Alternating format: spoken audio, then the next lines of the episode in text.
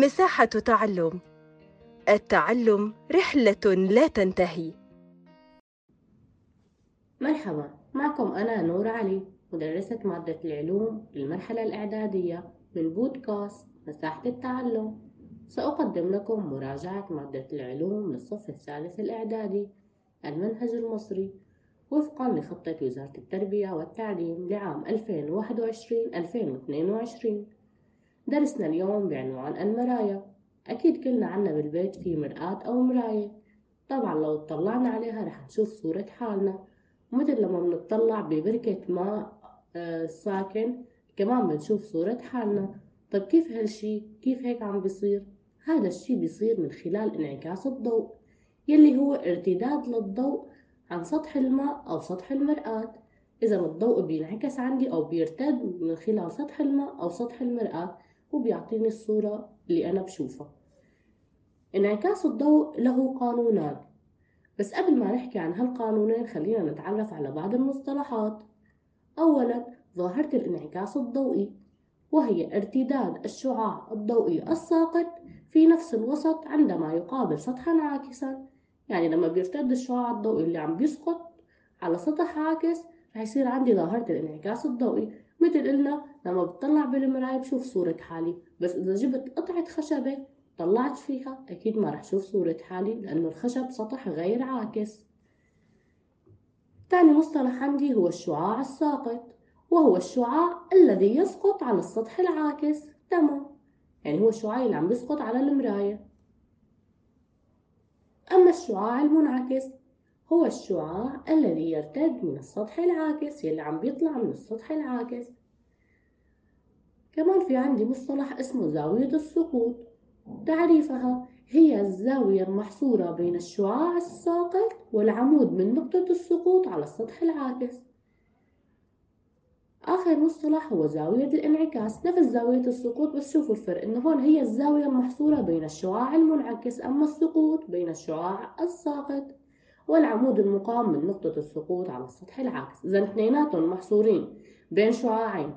زاوية السقوط محصورة بين الشعاع الساقط والعمود المقام من نقطة السقوط على السطح العاكس وزاوية الانعكاس محصورة بين أي شعاع؟ بين الشعاع المنعكس والعمود المقام من نقطة السقوط على السطح العاكس.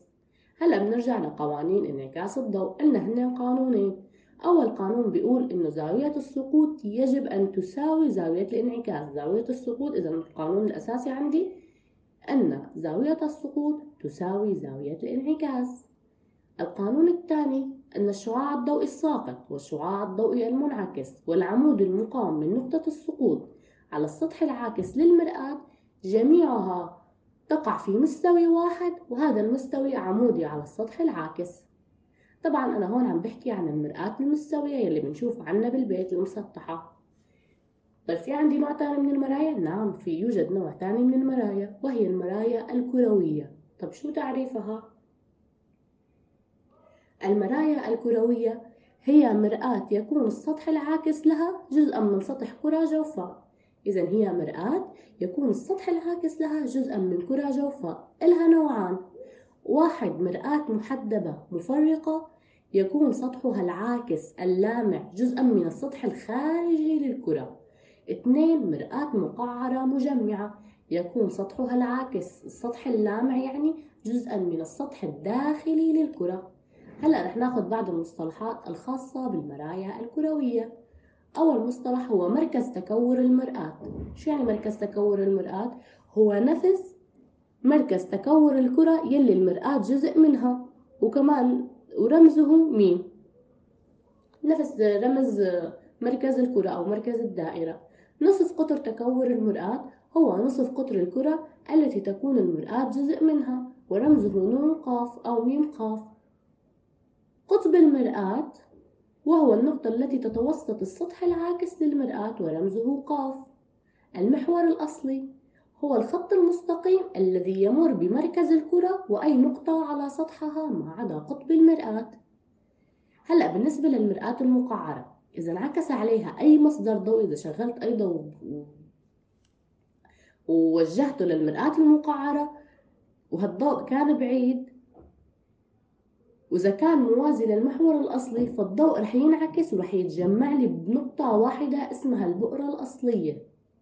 تمام؟ إذا إذا انعكس أي مصدر ضوئي على المرآة المقعرة وكان هالمصدر موازي للمحور الأصلي قلنا شو هو المحور الأصلي؟ هو الخط المستقيم يلي بيمر بمركز الكرة وأي نقطة على سطحها ما عدا قطب المرآة. فهالضوء رح ينعكس ويتجمع بنقطة واحدة تسمى البؤرة الأصلية. في مصطلح عندي اسمه البعد البؤري للمرآة. البعد البؤري للمرآة. هو المسافة بين البؤرة الأصلية وقطب المرآة. ملاحظة صغيرة قبل ما ننهي الدرس إنه نصف قطر تكور المرآة يساوي ضعف بعدها البؤري. نون قاف يساوي 2 عين. 2 يعني ضعف البعد البؤري.